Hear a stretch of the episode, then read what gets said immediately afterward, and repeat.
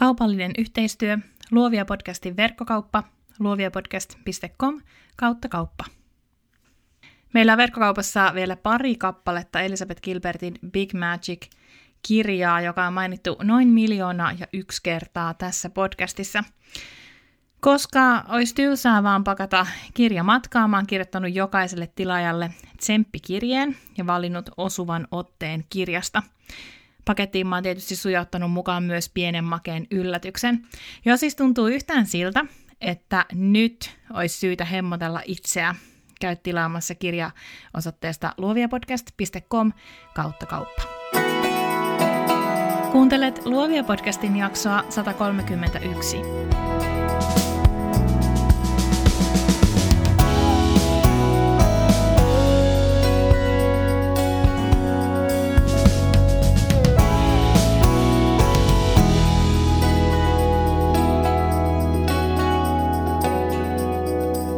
Tässä jaksossa tapaat vaatesuunnittelija ja muotoilija Marjut Uotilan, joka suunnittelee miesten vaatteita merkillä Dusty. Marjut on muotialan konkari, jonka työt ovat ihastuttaneet myös Ranskan ja Japanin muotipiirejä. Jaksossa puhummekin muun muassa siitä, millainen muotimaa Suomi on, vai voiko Suomesta ja muodista puhua edes samassa lauseessa. Marjutin vahva visio vie häntä kohti hänen omaa päämääränsä, Taide- ja työskentelyapurahat mahdollistivat muun muassa Value of Clothing muotitaideteoksen, joka koostui kymmenestä täysin uniikista vaatteesta, joita ihmiset saivat lainata vuorokaudeksi käyttöönsä. Value of Clothing onkin hyvä esimerkki Marjotin vahvasta visiosta. Arvot vievät häntä eteenpäin, eikä yritystoimintaa ole ilman taiteellista työtä. Nyt jaksoon. Tervetuloa Luovia podcastiin Marjut Uotila. Kiitos. Hei, tänään puhutaan muodista ja mähän on siinä niinku ihan kuutamolla, joten musta on ihana, että mä voin tänään oppia tässä mahdollisesti jotain uutta. Sä tiedät siitä tosi paljon, mutta kerro ihan alkuun, että mikä on ollut semmoinen vaate tai asuste, johon sä oot itse viimeksi investoinut? Mähän on siis maailman huonoin vaatteiden ostaja. Mun suurin osa vaatteista on tota, kollegoilta tai niin kuin muiden suunnittelijoiden vaatteita, joita me ollaan niin kuin vaihdeltu, että heillä on mun vaatteita ja mulla on heidän vaatteita. Mutta viimeisin vaate, minkä mä varmaan on ihan rahalla ostanut, on semmoiset tota, mustat leveät farkut, jotka on tuolta ihan Stockmannilta ostettu. Ja niitä mä oon nyt käyttänyt, niin kuin, mä oon ostanut ne varmaan viime kesänä ja nyt mä oon käyttänyt niitä niin kuin koko viime syksyn aina, kun on pitänyt olla jotkut siistit housut jalassa, niin mulla on samat, samat mustat farkut. Sulla on tällä, että sä niinku tavallaan äh, investoit lempivaatteisiin ja sit sä voit niitä käyttää hyvillä mielin usein. No mulla on niinku tosi vähän vaatteita oikeastaan, mitä mä käytän. Et mulla on aika semmoiset, niinku, osa on niinku mun oma, oma suunnittelema ja osa on just niiden kavereiden vaatteita. Ja sitten mä niinku jumitan niissä samoissa vaatteissa, mitkä mä oon todennut hyviksi. Mutta on mahtavaa, koska nyt sä tavallaan niinku validoit mulla sen, kun mä oon välillä aina huolissani siitä, että kun mä hiihdän aina samoissa vaatteissa niinku päivästä toiseen, niin nyt sä validoit mulle sen, että se on ihan ok. Mä voin sanoa, että hei, tämmöinen niinku muodin ammattilainen on sanonut mulle, että se on ihan ok, että jos sä tykkäät jostain vaatteesta, niin käytä sitä paljon. No nimenomaan se, että, että kun sä oot valinnut jonkun vaatteen, niin sitten sun vaan pitää pysyä siinä, että se on joku syy, että miksi sä oot se hankkinut. Ja sitten sit pitää käyttää niin kuin kauan. Että on se niin kuin sitten joku ihan tavallinen vaate tai designer-vaate, niin kyllä sä oot sen itse niin kuin ostanut ja tehnyt sen valinnan siinä vaiheessa. Mä kirjoitin itselleni nyt muisti, että designer-vaate, koska nyt mä voin käyttää tuota termiä. Hei, Marjut, kerro kuuntelijoille, että kuka sä oot, mitä sä teet ja miten sinusta tuli sinä? No mä oon Marju Tuotila, vaatesuunnittelija ja muotoilija. Ja mä teen tota omaa, omaa miesten design-vaatemallistoa Dastimerkillä. Eli mä siis suunnittelen, suunnittelen mallistoa ja teetän, teetän ja myyn sitä. Ennen mä tein tota, ihan normaalien noiden vaatealan sesonkien mukaan kaksi mallistoa vuodessa. Kevät, kesä ja syksy, talvi. Ja sitten mä kävin aina Pariisissa näyttää näyttää sen malliston ja tapasin siellä kauppiaat ja heidän tilausten mukaan teetin sitä ja toimitin sitten vaatteet heidän kauppoihinsa. Ja nyt, koska mulla on sellainen tota, olo, että muotiala on tosi isossa muutoksessa, niin nyt viimeiset pari vuotta mä oon miettinyt sitä niin kuin uutta, uutta toimintamallia, että miten mä haluan niin kuin teettää vaatteita. Ja mä oon myös niin kuin uutta konseptia, että miten, miten, mä, miten mä tuotan oman panokseni tähän muotimaailmaan. Mitä tarkoittaa se, että muotiala on muuttumassa? No siis sanotaanko, että viimeisen niin kuin parikymmentä vuotta, mitä mä oon mitä mä oon ollut muotialalla, niin se muutos on ollut tosi iso. Et jonkin vuoteen 2000 verrattuna niin vaatteita niin kuin, ihan niin kuin tilastojenkin mukaan niin kuin tuotetaan puolet enemmän. Ja sitten yhden vaatteen käyttöikä ikä on puolittunut. Ja se on niin kuin sellainen suunta, mihin, mihin tämä ei voi vaan jatkaa. Että niitä vaatteita ei voida tehdä niin kuin vastaisuudessa näin. Et koko se muotiala tarvii semmoista niin kuin systeemistä muutosta siihen, että miten tuotetaan ja miten kulutetaan. Ja se niin kuin, vaatii sekä niin kuin, tuottajilta että kuluttajilta muutosta siihen, muutosta oma, omaan tekemiseen. Niin, eli sä viittasit tuossa äsken varmaan just näihin tämmöisiin pikamuotiketjuihin. No siis pikamuotiin ja kaikkeen siihen, että miten, miten oikeastaan vaatteita käytetään nykyään. Niin, ja sitten tietysti, jos tehdään halvalla ja huonosti, niin ne ei myöskään kestä sit sitä vaikkapa second hand käyttöä. Nimenomaan, ja kyllähän sen huomaa siitä, että tota vanhat vaatteet, sanotaanko nyt niin kuin vielä 80-luvun vaatteetkin on ihan eri tavalla tehty erilaisista materiaaleista. Justiinsa toi, että ne second handinäkin kestää eri tavalla. Joo, mulla on itselläni kaksi villakangastakkia, jotka mä oon ostanut jostain kierrätysmyymälästä, jotka on siis jonkun merkkisiä, en ole ikinä kuullutkaan siitä merkistä. Ja ne on varmaan jostain 80-luvulta, 90-luvulta mä oon vaan niitä vähän modannut, että ne on tyyli ottanut olkatappaukset pois. Yeah. Ää, ja nehän on ihan kuin uudet. Siis ne tuntuu, että ne on ollut mulla nyt kolme talvea, ne kestää ja kestää ja kestää vaan. Mä käytän sellaista villakangastakkia, minkä mä oon ostanut 90-luvulla markka-aikaan, 20 markalla, 60-luvun villakangastakki, ja se on edelleen kuin uusi. Et enhän mä sitä nyt niin kuin joka päivä käytä, mutta se, että se on niin kuin ihan, mä luulen, että se on ihan ikuinen vaate. Eli mullakin on vielä toivoa, että mulla on vielä niin kuin 20 vuoden kuluttua noin samat. Kyllä, joo. Miten susta tuli vaatesuunnittelija, muotoilija? No mä oon aina halunnut vaatesuunnittelijaksi, eikä mulla ole koskaan ollut niin kuin mitään niin kuin vaihtoehtoja siihen omaan, omaan työhöni. Mä oon opiskellut vaatesuunnittelua Lahden muotoiluinstituutissa ja sieltä tota Lahdesta kolmannen, kolmannen opiskeluvuoden mä olin tota Pariisissa. Mä olin ekaksi työharjoittelussa semmoisessa ihan oikeassa hautekouture-talossa – ja sitten mulla oli niin vaihto-opiskelupaikka siellä paikallisessa koulussa. Ja sitten mä huomasin, että siellä mun työharjoittelussa oli tosi paljon mielenkiintoisempaa olla kuin koulussa loppujen lopuksi. Niin sitten mä vaan olin siellä työharjoittelussa ja he palkkasivat mut vielä sitten tota se harjoittelun päätteeksi sinne suunnitteluassistentiksi. Ja siellä mä oon oikeastaan oppinut paljon enemmän kuin mitä mä oon koulussa koskaan oppinut.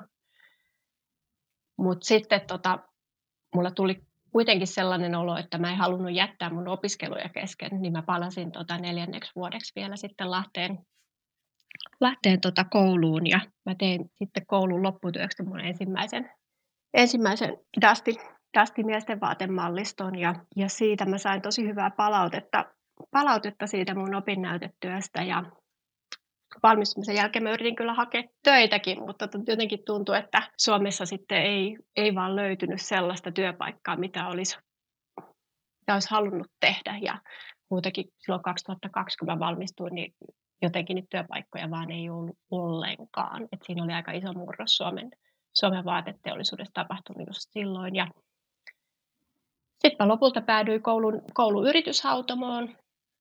Ja sitten mä tota, perustin oman yrityksen.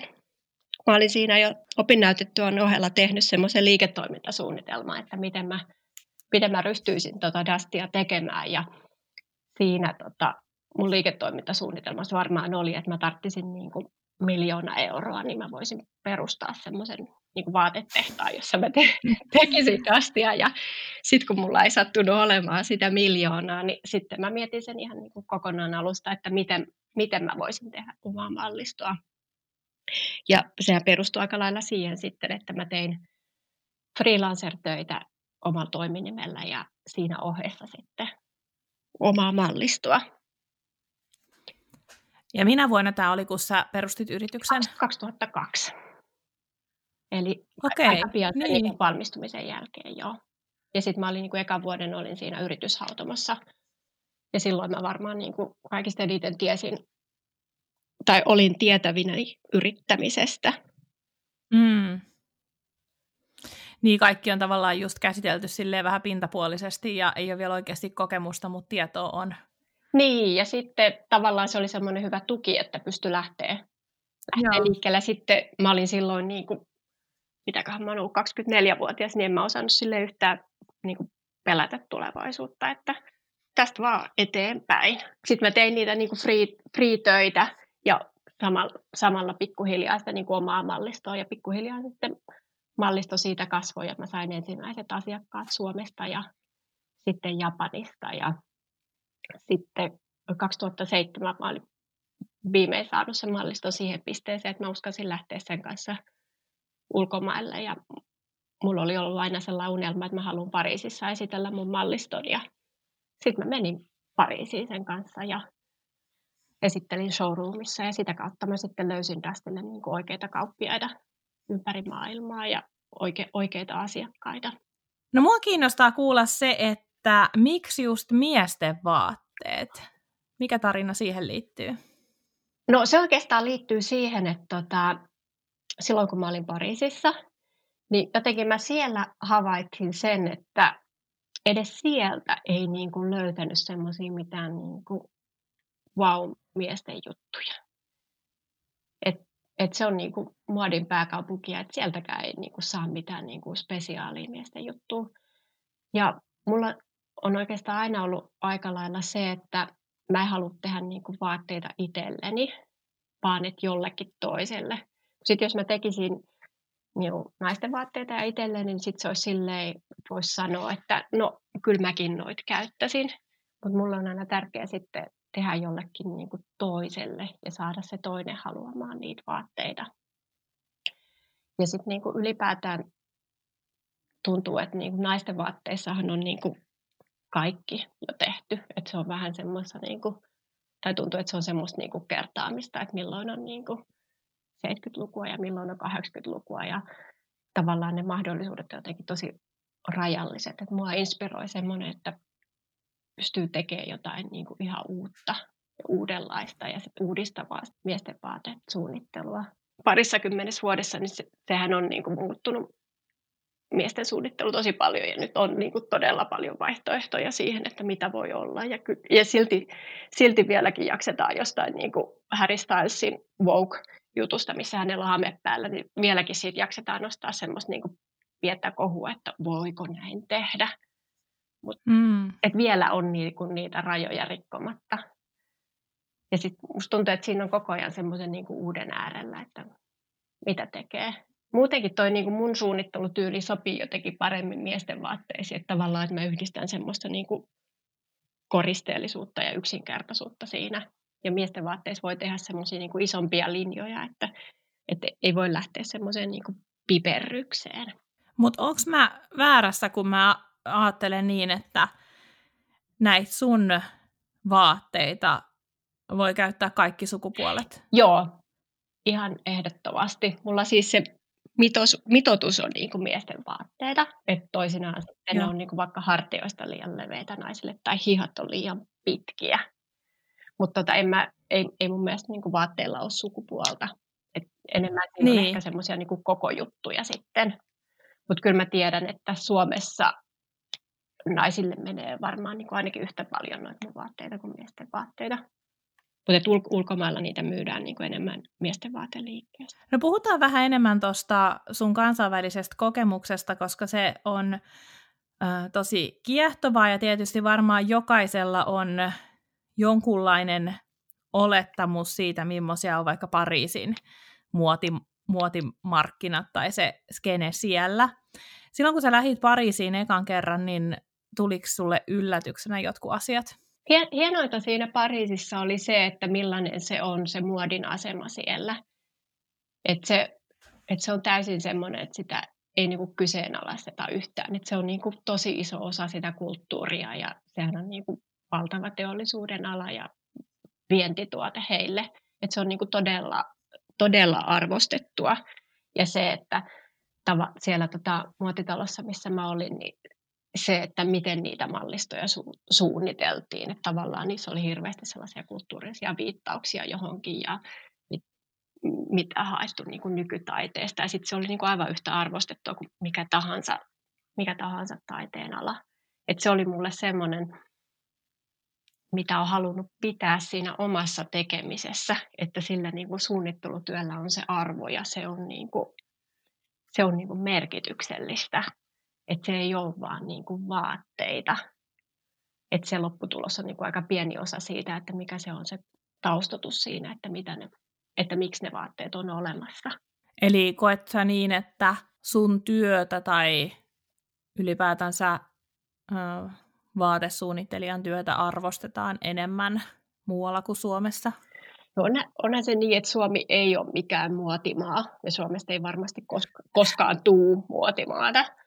Et jos, mm. jos ajattelee vaikka viime, tota, tai siis jotenkin se Suomessa se muotiin suhtautuminen on niin kuin tosi mun mielestä kummallista. Jos ajattelee niin kuin viime vuoden itsenäisyyspäiväjuhlia, kun kerran ei voitu pitää niin kuin linnanjuhlia, niin jotenkin mun mielestä se on ihan absurdia se keskustelu siitä, että, että on se hyvä kyllä nyt, kun ei ollut niitä mekkoja siellä linnassa, niin että kun ne niin halventaa niitä sote, sotaveteraaneja, että kun puhutaan vain niistä mekoista. Et se on jotenkin todella niin kuin kummallinen ajatus, kun onhan se, niin kuin linnanjuhlat nyt on muutenkin tosi semmoinen niin kuin ongelmallinen konsepti, että siellä on niin puolet vieraista, eli miehet on kaikki samanlaisissa asuissa, sitten puolet vieraista naiset on kaikki erilaisissa asuissa, ja sitten ikään kuin mediassa sitten niin kuin keskustellaan tai niin kuin arvostellaan niiden naisten vaatteita, ja, ja siis se, se nyt on tosi omituista, ja sillä ei ole mitään tekemistä niin kuin loppujen lopuksi muodin kanssa, että se on vaan niin kuin keskustelua keskustelun vuoksi ja sitten se jotenkin, että se on kerran vuodessa tuommoinen.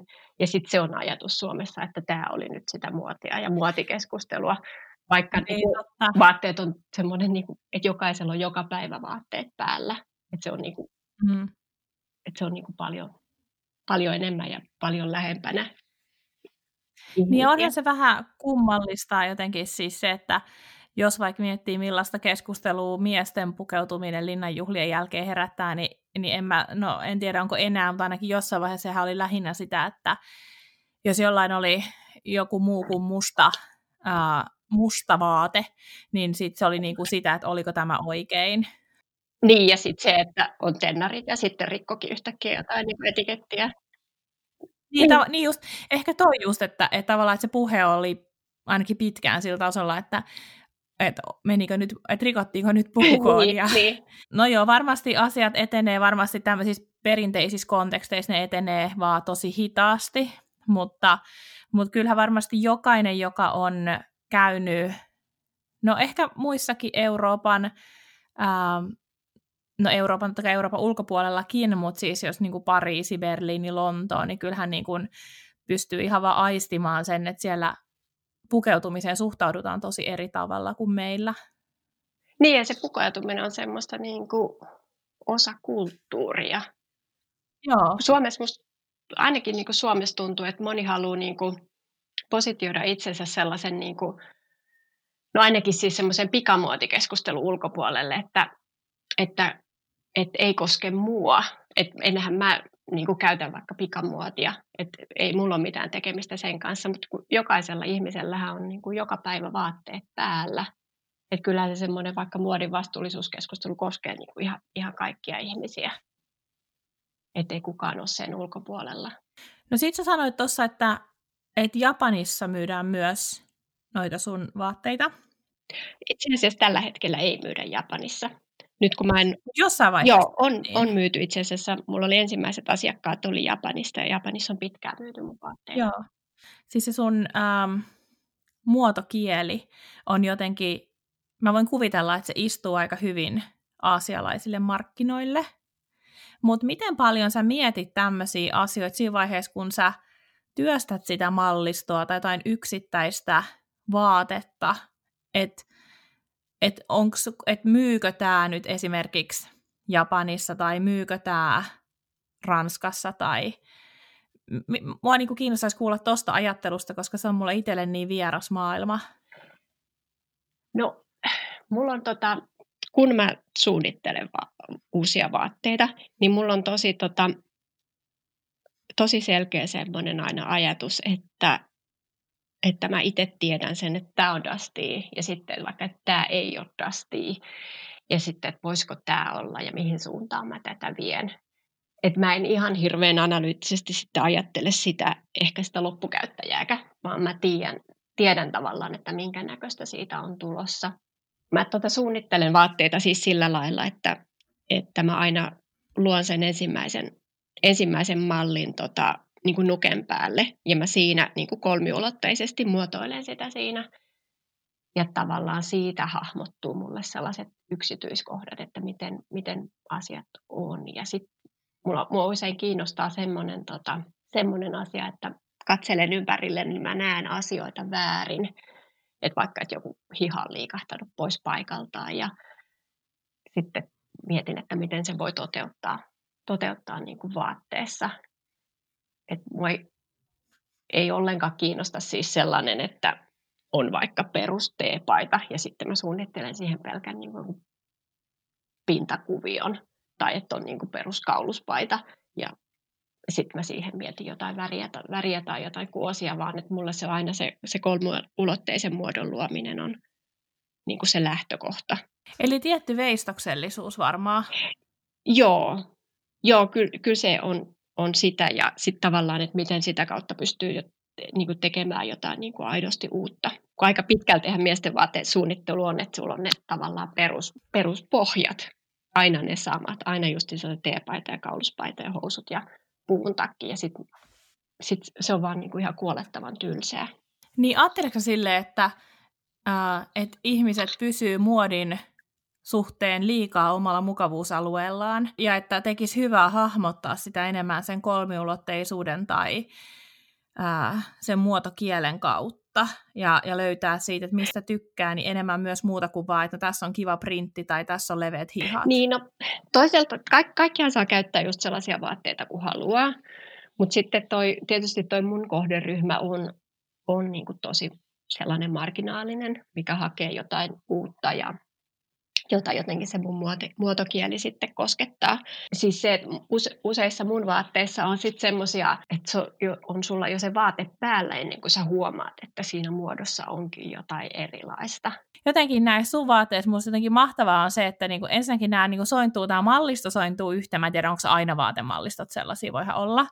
Mutta sitten jotenkin mä voin kuvitella, että se kohderyhmä, joka sulta ostaa, niin ostaa varmaan, niin kuin tiedätkö, että he saattaa käyttää näitä sun vaatteita ihan arkivaatteina, mutta heillä on tosi eri käsitys siitä, että mikä on arkivaate. Joo, joo ehdottomasti.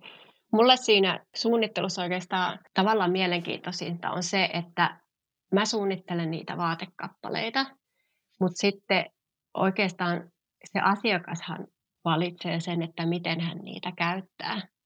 Ja se, että mä en ehkä edes välttämättä tykkää siitä, että joku on niin kuin koko niin kuin Dusty-setissä, vaan mun mielestä on paljon mielenkiintoisempaa nähdä se, että miten se tota, asiakas sitten niin kuin yhdistää niitä vaatteita siihen omaan tyyliinsä, että mitä hän, mitä hän käyttää minkäkin kanssa ja sillä lailla mun asiakkaat on sellaisia, jotka luo niin kuin ihan semmoisen oman, oman tyylinsä. Niin, joo, toi on ehkä just se, mitä mä ajattelen, että, että sun mallistoista voi ottaa jonkun yhden vaatteen ja sitten heittää se vaikka farkkujen kanssa. Joo, ja mun ne kaikki vaatteet on oikeastaan sellaisia, että ei kukaan osta niin kuin Dustin paitaa sen takia, että tarvitsisi nyt jonkun paidan, vaan sen takia, että hänen mm. on niin kuin pakko saada just se, kun hän on kerran nähnyt sen, sen paidan, niin että se niin kuin jotenkin koskettaa häntä ja tajuu, että se on niin kuin hänen, että hänen on pakko saada se. Eli voisiko jopa ajatella niin, että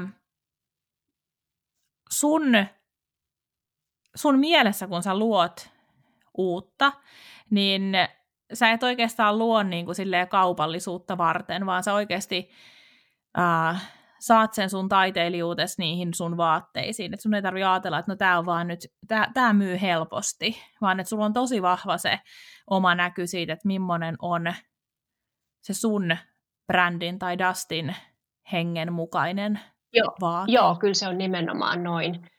Ja se, se ei ikinä toimi siis sille, jos ajattelee, että nyt mä tekisin tällaisen, joka myy niin kuin tosi hyvin. Että se, mä en vaan ikinä onnistu siinä, vaan että, se, että ne, mitkä myy hyvin, on jotenkin tosi semmoisia niin enemmän semmoisia niin henkilökohtaisia luomuksia, jossa pystyy tavoittamaan jotain, niin kuin, jotain tosi hienoa. Ja sitten niistä tulee ne kaikista niin kuin halutuimmat tuotteet. Että semmoinen varman päälle suunnittelu ei ikinä toimi. Kun sä aloitat suunnittelemaan uutta vaatetta, niin, niin teet sä sen ihan niin kuin kaudissa rohkeissakin tehdään. Eli, eli sä otat sen lehtiön ja sitten sä rupeat siihen piirtää, tai niin kuin Jukka Rintala tekee, että sitten se, niin kuin siihen se lähtee, vai, vai, vai kokeilet sä ekana just jotain niin kuin kangasta nuken päälle, vai miten, miten se sun prosessi no, etenee? No aika lailla ne käy silleen niin kuin yhtä aikaa, että mulla on muistikirjoissa on semmoisia niin pieniä luonnoksia, semmoisia niin muistiinpanoja, että, että mitä jos mitä jos tämä kaulaaukko menisikin näin, tai että kaulus tulisi tuolta. Ja sitten, sitten mulla on niitä kangasnäytteitä vaikka. Ja sitten tavallaan kun se kangas on kädessä, niin sitten näkee, että miten se lähtee niin kuin elämään ja miten se laskeutuu. Ja sitten niistä yhdistelemällä ja tosiaan siinä nuken päällä, nuken, tai mä teen aina itse sen ensimmäisen kaavan. Ja kokeilen niitä niin semmoisia ainakin osaprotoja, että miten ne toimis ja miten ne toimisi niin kuin kolmiulotteisesti. Ja siitä kautta sitten mä aina luon sen niin kuin ensimmäisen, ensimmäisen mallin ja sittenhän se varmaan niin kuin vähän vielä vaihtelee, tota, että miten se etenee ja miten se sitten miten sen pystyy toteuttaa. Ja... No sä et tietenkään itse sitten niinku ompele koko mallistoa, mutta ompelet sä, ää, tai kaavoitat sä, leikkaat sä, ompelet sä sitten niinku ne ekat kappaleet itse? Ee, joo, mä siis en mielelläni ompele, koska se on sitten taas ihan oma tota, Ky- kyllä joo, siis mikään ei voita niin kuin hyvää malliompelijaa, joka pystyy niin kuin lopullisesti luomaan sen, että miltä se vaate näyttää. Mutta kyllä mä periaatteessa os- osaisin niitä ommella ja kyllä mun tehtävä on siis tehdä se kaava niin pitkälle, että mä tiedän, että sen pystyy tekemään, että osat sopii yhteen ja ja niin edespäin. Ja tosiaan sen ensimmäisen kaavan mä teen aina itse, koska se on, tota, se on niin hirve, hirveästi kiinni siitä, että jos, jos vaan piirtää pelkän piirustuksen, niin ei se, ei se koskaan tota, ei oikein toinen pysty niin kuin sitten, tai mulla on sellainen mielikuva, että sitä ei pysty tota toinen, toinen silleen kaavoittaa, että tavoittaisi ihan sen just sellainen, mikä se mm. pitää olla. Niin sen hengen, mitä sä oot tarkoittanut siihen. Nimenomaan, joo. Ja sitten kanssa mm. se, että se, siinä vaiheessa myös se materiaalivalinta on hirveän tärkeää, että miten se sitten se materiaali toistuu siinä sitten kaavassa. Ajatteleeko silleen, että, että muoti on selkeästi vaan bisnestä tai vaan taidetta, vai onko se sulle aina kombo? Toi on niinku tosi, tosi monimutkainen kysymys, kun kaksi pitäisi ajatella, että mitä, mitä niinku edes se muoti on. Mm. Et kun jos ajattelee teoreettisesti, muoti on semmoista niin kuin lyhytaikaista ja vaihtuvaa ja kaikille yhteistä. Sitten taas ihmisen tyyli on semmoinen niin kuin henkilökohtainen ja pitkäaikainen ja hitaasti rakentuva. Mä kun tota, tein tuossa toissa vuonna asiakashaastatteluja, niin mä ihan semmoiseksi lämmittelykysymykseksi kysyin niiltä ensimmäiseksi, että, että mitä, mitä muoti on ja mitä muoti heille merkitsee niin, niin mä sain näiltä mun asiakkailta niin kuin aivan valtavan hyviä vastauksia siihen, että miten he sen käsittää. Että joku esimerkiksi sanoi, että muoti on semmoinen tota, semmoinen väline, millä he pystyvät näyttämään niin kuin ulkopuolelle sen, että miltä heiltä sisältä tuntuu. Et, et se muoti on heille semmoista niin kuin itseilmaisua. Ja jos sen ajattelee niin kuin tuosta näkö, näkökulmasta, niin silloin se ilman muuta on taidetta. Mutta sitten tota, jos ajattelee sitä niin kuin, niin kuin bisnestä. Et, niin se, millä tuo niin kuin sit elannon niin, perheelle. Niin. Niin mä oon kerran esimerkiksi joutunut käymään niin kuin vakuutusvirkailijan kanssa semmoisen tosi absurdin keskustelun, kun tota, kesken apurahakauden mä sairastuin ja sitten se vakuutusvirkailija halusi tietää, että onko tämä mun mahdollinen sairastuminen, niin johtuuko se tästä mun ää, taiteellisesta työskentelystä vai yritystoiminnasta, joilla on niin kuin eri, eri vakuutus. Ja se, se oli oikeasti niin kuin todella absurdi, kun keskustelee ihmisen kanssa, jolla ei ole niin kuin mitään kokemusta ensinnäkään yritystoiminnasta ja vielä vähemmän niin kuin taiteellisesta työskentelystä. Ja kyllä mä niin kuin, siinä ei varmaan sitä niin kuin kolme varttia jankattiin, niin kyllä mä tulin itse ainakin siihen tulokseen, että aina, aina kun mä luon niin kuin, tai suunnittelen vaatteita ja luon uutta, niin se on aina niin kuin taiteellista työskentelyä ja yritystoimintaa, tai niin kuin riippumatta siitä, että kuka niin kuin kustantaa sen työskentelyn, että onko se sitten niin kuin just esimerkiksi taideapurahalla, vai sitten, että se lopputulos, että siitä tehdään niin kuin kaupallisia tuotteita ja sitten lopulta myydään, niin se prosessi on sillä lailla sama, ja se on niin kuin taiteellista työskentelyä. Ja yritystoiminta on sitten se, että kun mulla on niitä vaatteita, niin mä esittelen niitä niin kuin kauppiaille ja sitten niin heidän tilaustensa perusteella my, myyn niitä ja sitten teetän ompelimossa, niin se on yritystoimintaa. Mutta se, mm. se luova työskentely on aina sitä niin kuin taidetta. Mä itse asiassa eka kertaa nyt vasta jotenkin havahdun ajattelemaan niin, että et, et itse asiassa se niin kuin meidän luova työ ja, ja se, se nimenomaan se, se ydin, niin se, se voisi olla myös, se voisi nähdä myös ikään kuin semmoisena ideatason toimintana, joka on kaiken yläpuolella. Ja sitten siitä lähtee vähän niin kuin ähm, alaspäin valuen lähtee se yritystoiminta erilaisina puroina, ja joka sitten loppujen lopuksi realisoituu rahaksi, ja tietysti sit se on tietyllä tavalla myös siellä niin kuin sit sen ideatason tai sen ydintason yläpuolella, mutta jotenkin mä nyt vasta rupesin miettimään sitä, että, niin, että ehkä että voisi hahmottaa jotenkin näin, että, että taidealalla yritystoimintaa ei ole, ellei, ellei sulla ole joku vahva käsitys siitä, että mitä sä luot, tai kuka sä oot ja millaista, millaista, millaisia asioita just sun pitää luoda. Ja jos ei ole sitä, sitä luovaa prosessia siellä, niin ei siitä tule niin kuin mitään myytävää lopulta. Niin, just näin nimenomaan. Ja sehän on aina sitten taas sitten eri juttu, että mikä se luovan työskentely sitten niin kuin rahoittaa. Että et mikä se, mitä, se, mitä se lopputulos on. Sinä, sinällään se on eri, eri sitten, jos ajattelee tuommoista niin kuin tuntityöskentelyä, että sitten sä ikään kuin laskutat niistä tunneista, mitä sä oot tehnyt, mutta sitten taas kun tekee tuotteita, niin siinä on sitten se, että tavallaan sen luovan työskentelyn pitäisi tuottaa tuotteita, jota sitten niin kuin jälkikäteen myydään ja se kustantaa sen luovan työskentelyn. Että sehän on kyllä siis semmoista niin kuin tasapainoilua sitten. Se on jotenkin helpompi mitata se, no vaikka niin kuin free-suunnittelussa, jos tekee niin kuin tunti, tuntiperusteisesti, että, että se on jotenkin helpommin mitattavaa se luovan työn määrä siellä, kuin sitten se, että että tekisi niitä tuotteita, jotka sitten myy ja jälkikäteen kustantaa sen, sen suunnittelutyön.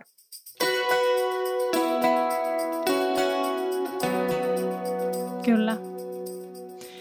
No hei, puhutaan apurahoista. Uh, sulla on niistä kokemuksia ja ilmeisesti ihan hyviä Joo. kokemuksia.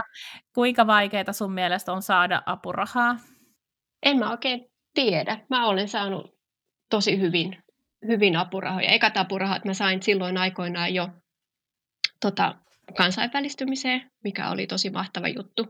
Et silloin mä uskalsin lähteä sinne Pariisiin, kun mulla oli, niin kuin, oli siis tavallaan semmoinen sekä rahallinen että henkinen tuki siihen, että mun kannattaa lähteä näyttää, näyttää tota maailmalle mun, mun vaatteita. Ja sitten myöhemmin mä oon saanut myös semmoiseen niin ihan, ihan taiteelliseen työskentelyyn. Tuossa tota, tavallaan se suunnittelutyö on aina semmoisia semmoisia niin kompromisseja, että mitä, mitä, pystyy, tota, mitä pystyy tekemään ja mikä on niin kuin kaupallista ja mikä on epäkaupallista. Että tuossa muutama vuosi sitten mä havahduin siihen, että mulla oli muistikirjoissa tosi paljon semmoisia luonnoksia, joita mä oon niin kuin itse sensuroinut siitä, että, että jotain, että tätä ei pysty tekemään tai tätä ei kannata tehdä. Ja sitten sit mä päädyin aika pitkällisesti miettimään sitä, että mikä, mikä on niin kuin yksittäisen semmoisen suunnitelman arvo ja että miksei, miksei jotain kannata tehdä. Ja sitten mulle tuli sellainen tunne, että mä halusin toteuttaa niitä semmoisia semmoisia niin hylättyjä suunnitelmia. Ja siihen, niiden toteuttamiseen mä sitten hain, tota, hain apurahaa ja mä varmaan hain sitä niin kuin seitsemän kertaa ennen kuin mä sain siihen ja sen, niin kuin, sen apurahojen hakemisen myötä se niin kuin kirkastui se idea siihen, että mitä mä oikeastaan haluan sanoa niillä semmoisilla niin uniikeilla tuotteilla, jota ei voi tuottaa. Ja se oli siis se, että vaatteella on niin kuin tosi paljon muitakin arvoja kuin vaan se pelkkä hinta.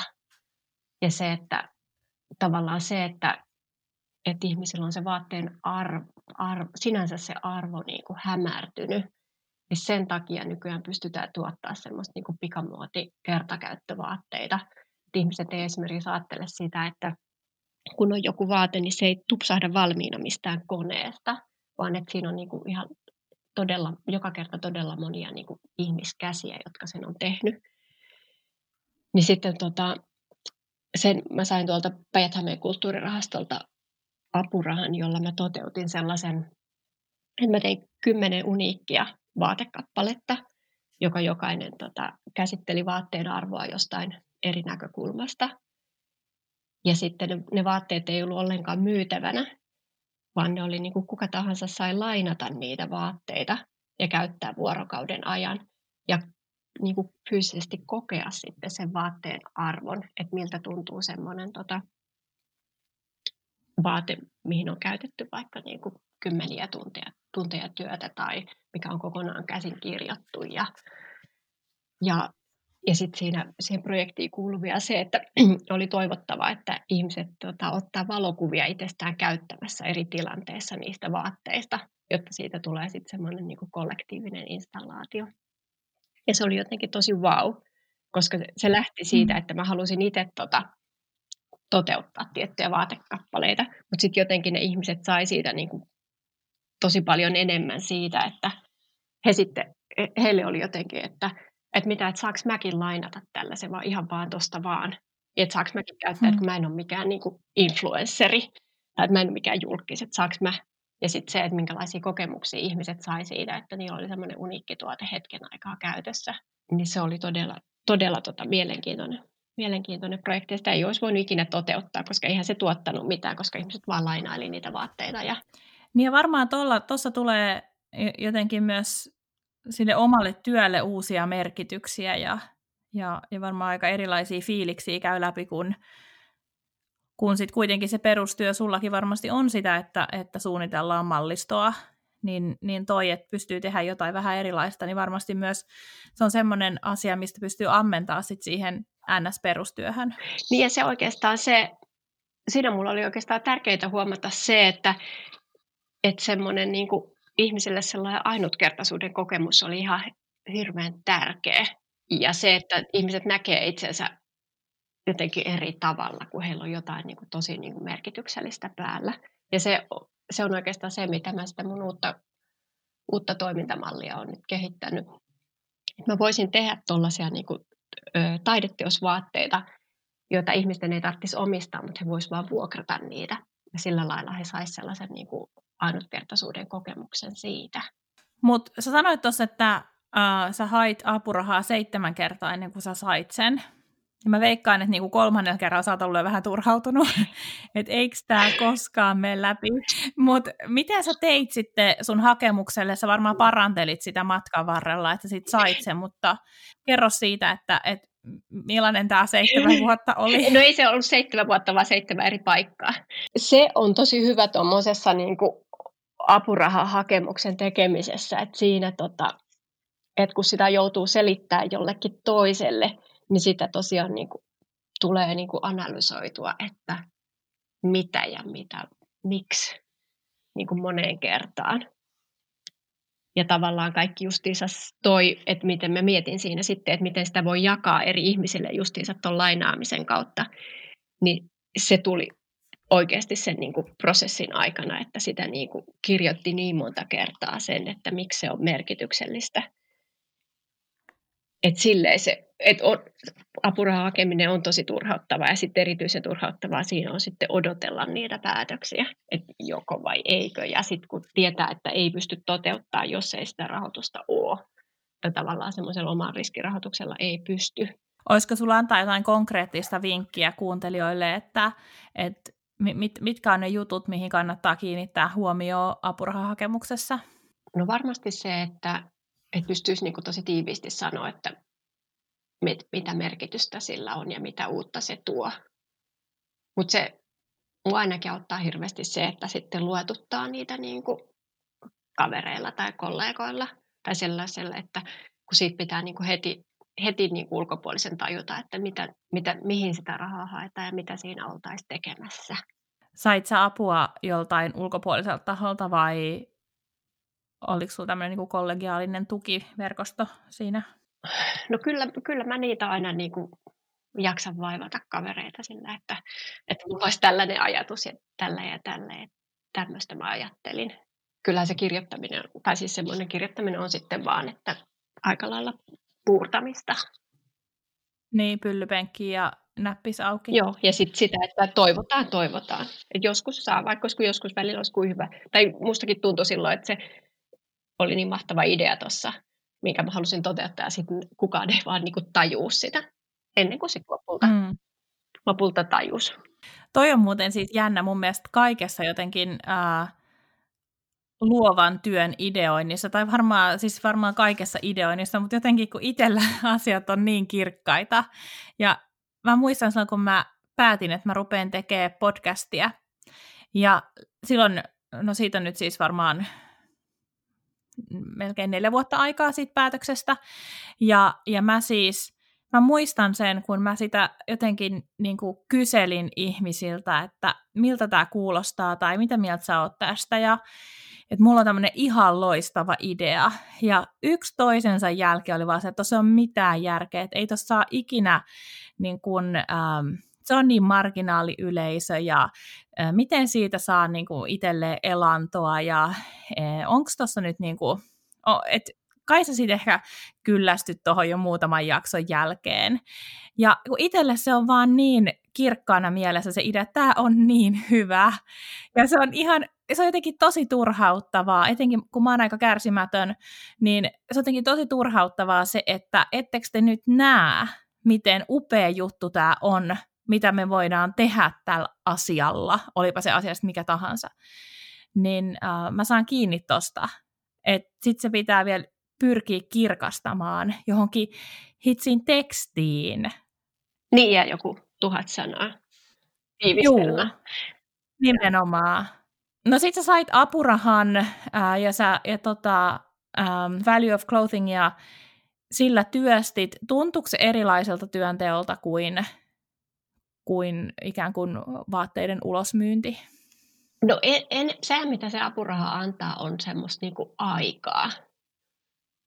Että et voi niinku hyvällä omalla tunnolla olla niinku työhuoneella ja tehdä vaan ja kokeilla ja kokeilla. Kun aika monesti se tuntuu sitten siltä, että semmoinen uuden tekeminen, niin sitä vaan toivoisi, että olisi, olisi sellaista aikaa semmoiselle vapaalle kokeilulle, josta ei tiedä, että välttämättä onnistuuko se. Kun sitten, jos taas pitää miettiä sitä, että tekee jotain free-hommaa, mistä sitten tulee laskutettavaa, niin, niin parasta siinä on semmoinen niin hyvä omatunto siitä, että, että kokeilee ja ei tiedä, että miltä se lopputulos näyttää. Ja sitten toinen, mikä siinä tietysti on se, että joku on niin kuin uskonut siihen, että sä teet jotain hienoa juttua, niin, tai on uskonut niin paljon, että antaa sulle niin kuin rahaa siihen tekemiseen, että se ei tarvitse huolehtia just sen kuukauden niin kuin mm. laskuista. Siis toi, äh, toi, mitä sanot, että, että joku on uskonut sinuun niin paljon, että myöntää apurahaa, niin mä luulen, että vaikka mulla ei apurahastokokemusta, mutta mä luulen, että joku vastaavalainen tunne on ollut siinä, kun on myynyt ekat taulunsa siis, jotka on ollut siis, mulla siis katukuvia, ja mä oon myynyt niistä ekat taulut. Ja se fiilis, että miksi, et, et, ei ole todellista, että että joku haluaa ostaa asian, jonka mä oon tehnyt ihan vaan siksi, koska se on musta ollut vaan niin mahtavaa. Ylipäätänsä se fiilis. Ihmiset, ihmiset ansaitsisivat, taiteilijat ansaitsisivat yhä enemmän sitä, sitä tunnetta, että, että he saa sitä validointia sillä tavalla just, että, että joku uskoo heihin teet vaan sitä sun omaa juttua, ja kyllä se kantaa, ja se idea on oikeasti tosi hyvä, luotat vaan siihen, mutta sitten tarvii aina välillä sen, että onko sitten apuraha, myönteinen apurahapäätös tai, tai joku investoi sun no. taiteeseen, mutta se on mahtava tunne. Ja justiinsa toi, että sille, että kiitokset ja kehut kun on aina niin kuin lämmittää kyllä tosi paljon, mutta se, että joku oikeasti pistää rahaa siihen, niin se vaan merkitsee niin kuin aika paljon enemmän. Tai jotenkin se on niin kuin isompi, isompi kiitos silloin, kun joku tykkää siitä niin paljon, että maksaa siitä. No mä muistan siis sen, että mä oon siis 17-vuotiaana. Mulle, mä olin Ranskassa ja mulla soi puhelin, onkohan mä kertonut ennenkin, mulla soi puhelin ja mä ajattelin, että voi ei, nyt tästä tulee tosi kallis lasku. Ja sitten mä vastasin siihen puheluun ja se oli Suomen valittujen palojen päätoimittaja. Ja hän oli nähnyt mun kirjoituksen, jos, siis ihan paikallislehdessä. Ja hän kysyi, että saako he uudelleen julkaista sen. Ja että he maksaisivat siitä näin ja näin paljon. Ja se oli siis tyyli siinä vaiheessa mun niin kuin kolmen kuukauden kesäduunirahat. Ja se fiilis oli niin käsittämätön. Mä muistan edelleen sen, kun mä olin jossain Ranskan maaseudulla – jossain nuorisoporukassa, seurakunnan nuorisoporukassa, ja sitten mä saan tämmöisen puhelun, ja se niin kuin tunne on kantanut tähän päivään asti, että joku usko niin paljon, että se vaan soitti mulle ja tarjosi mulle rahaa siitä, mitä mä olin tehnyt, ihan vaan omasta ilostani ja niin kuin omasta ikään kuin luovasta hulluudestani kirjoittanut jotain. Ja se on, mitä mä monesti mietin edelleen tänä päivänä, että niin, että, tämä, että ilman tätä tunnetta en tiedä, olisinko ikään kuin uskonut itseeni taas seuraavana vuonna ja seuraavana vuonna ja seuraavana vuonna. Ja siitä on kohta 20 vuotta aikaa. Tuommoiset puhelinsoitot on kyllä ihan, ihan parhaita. Mä muistan, kun se on ollut varmaan 2004 tai 2005, kun mä, mä sain semmoisen tota, sain semmoisen puhelun öö, Japanista, jossa oli siis japanilaisen ketjun ostaja, joka oli silleen, että, niin, että no hän näki tuota Helsingissä näitä sun vaatteita, että, että mistä he voisivat ostaa näitä. Että voisiko, että he ovat tulossa käymään tuota Suomessa tällä ja tällä, että voitaisiko tavata. Ja, niin se oli vain jotenkin semmoinen, niin kuin, tuntui, että niin kuin sydän pysähtyy. Kun mä olin ollut pari vuotta aikaisemmin ää, Tokiossa käymässä ja mä yhdessä, tai se oli just silloin, kun se on ollut 2003 kesällä, just, kun mä oon perustanut perustanut oman firman ja tehnyt ihan ensimmäisiä niin kuin kaupallista mallista. Ja mä ollut, olin semmoisessa niin japanilaisessa kaupassa ja ajattelin, että niin, että täällä voisi myydä mun vaatteita. Se siitä se pari vuotta eteenpäin ja sen ketjun niin kuin, ostaja soittaa mulle niin kuin, minun, minun kännykkään, että mistä hän voisi ostaa näitä. Niin se on jotenkin aivan, niin kuin, aivan niin kuin pysäyttävä tunne. Joo. Uskomatonta. Mm. Ja jotenkin siinä sitä, mitä mä oon ajatellut, että, että ihan hirveästi elämässä on kyse siis semmoisista sattumista loppujen lopuksi. Mutta tota, tosi paljon pitää nähdä vaivaa sen että eteen, että, että jät, antaisi niille sattumille tilaa. Että näkyisi siellä niinku oikeissa paikoissa, mahdollisimman monessa oikeassa paikkaa, että sitten sillä oikealla ihmisellä on nähdä se, että mitä sä oot tehnyt. Ja että sä oot olemassa jotta he vois niin kuin tarttua siihen sattumaan sitten siellä päässä. Niin. Voisiko jopa ajatella, että onnellisia sattumia tapahtuu sitä enemmän, mitä enemmän näkee vaivaa niiden eteen, eli tavallaan luo sitä pohjaa just. Kyllä, joo. Joo. Ihanaa, kun sulla on tämmöinen tarina ja vähän, vähän ehkä, no itse asiassa aika samoihin aikoihin olemme ehkä saaneet, no ei, ei ihan, mutta olemme saaneet nämä puhelut. Ehkä ollut onnellisia tähtiä. Joo, kyllä, just näin. Hei, mä oon kirjoittanut podcast-runkoon, että erottautumisen ABC. Me ollaan aika hyvin puhuttu tässä siitä, että, että pitää, äh, pitää niin kuin, luottaa siihen omaan, äh, omaan visioon ja omaan näkyyn.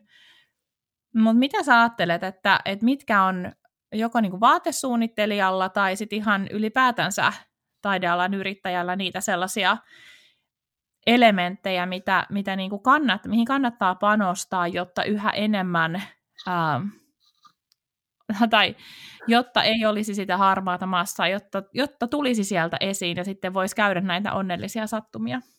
No kyllä pitää uskoa siihen omaan visioon. Mulla on ollut aina tosi semmoinen niin kapea se kohderyhmä, jos ajattelee niin kuin ensinnäkin se, että tekee miesten vaatteita ja sitten tekee erikoisia miesten vaatteita, niin se on vaan niin kuin todella, todella pieni niche, mille mä teen. Mutta sitten sit mä oon vaan lähtenyt etsimään niitä tota, miehiä sieltä niin kuin maailmasta tai maailmalta. En mä voinut niin kuin, tavallaan laimentaa sitä mun suunnitteluvisiota sen takia, että ne ehkä vaikka sopisi sitten paremmin suomalaisille miehille.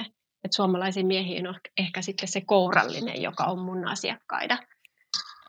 Mutta tota, sitten sit ne vaan pitää etsiä sieltä, etsiä he kaikki, he kaikki miehet, jotka, joita mun vaatteet mahdollisesti kiinnostaisi. Eli sulla on ollut alusta asti se ajatus, että, että niin kuin Suomi on liian pieni tälle mun muodille. Tälle Joo, mun... kyllä mä oon tiennyt sen koko ajan. Joo. Ja se tietysti tekee asioista silleen haastavampaa, että se olisi helpompaa, jos olisi sellaiset niin kuin isot kotimarkkinat, mistä tulisi jotain niin kuin varmaa, varmaa myyntiä ja sitten sit lähtee niin kuin maailmalle sen pohjalta. Mutta tota, se nyt vaan ei ole niin. Ja sen mä oon niin kuin hyväksynyt, että mä teen niin kuin tosi, tosi pienelle kohderyhmälle. Mutta sitten mun tavoite on niin kuin tehdä tosi niin kuin tärkeää juttua sille pienelle kohderyhmälle. No mitä Marjutin tai mitä Dustin tulevaisuus pitää sisällään? Mitä suunnitelmia sulla on? Mitkä, sellaisia suunnitelmia, jotka sä voit paljastaa? No tällä hetkellä mä suunnittelen sitä mun uutta, uutta konseptia, joka liittyy siihen, että mä haluan suunnitella vaatteita, jotka kestäisi oikeasti ikuisesti. Et se on niinku tämmöinen pieni kunnianhimoinen himoinen tavoite tehdä niinku aina vaan niinku parempia ja laadukkaampia vaatteita ja siihen oikeastaan liittyy, niin, tai se on niin kuin kaksiosainen suunnitelma, että mulla on vaatteita, jotka olisi edelleen niin myytäviä vaatteita, ja sitten mulla olisi myös vuokrattavana niitä semmoisia niin uniikkeja taidevaatteita. Ja se, se, tällä hetkellä mä kehitän siitä niin kuin oikeasti sitä semmoista niin kuin kaupallista konseptia, että miten, miten ne, nämä kaksi eri näkökulmaa, siis se myytävät ja ö, vuokrattavat vaatteet, että miten niistä saisi semmoisen niin kuin yhden toimintamallin yhden niin kuin Dustin näköisen toimintamallin.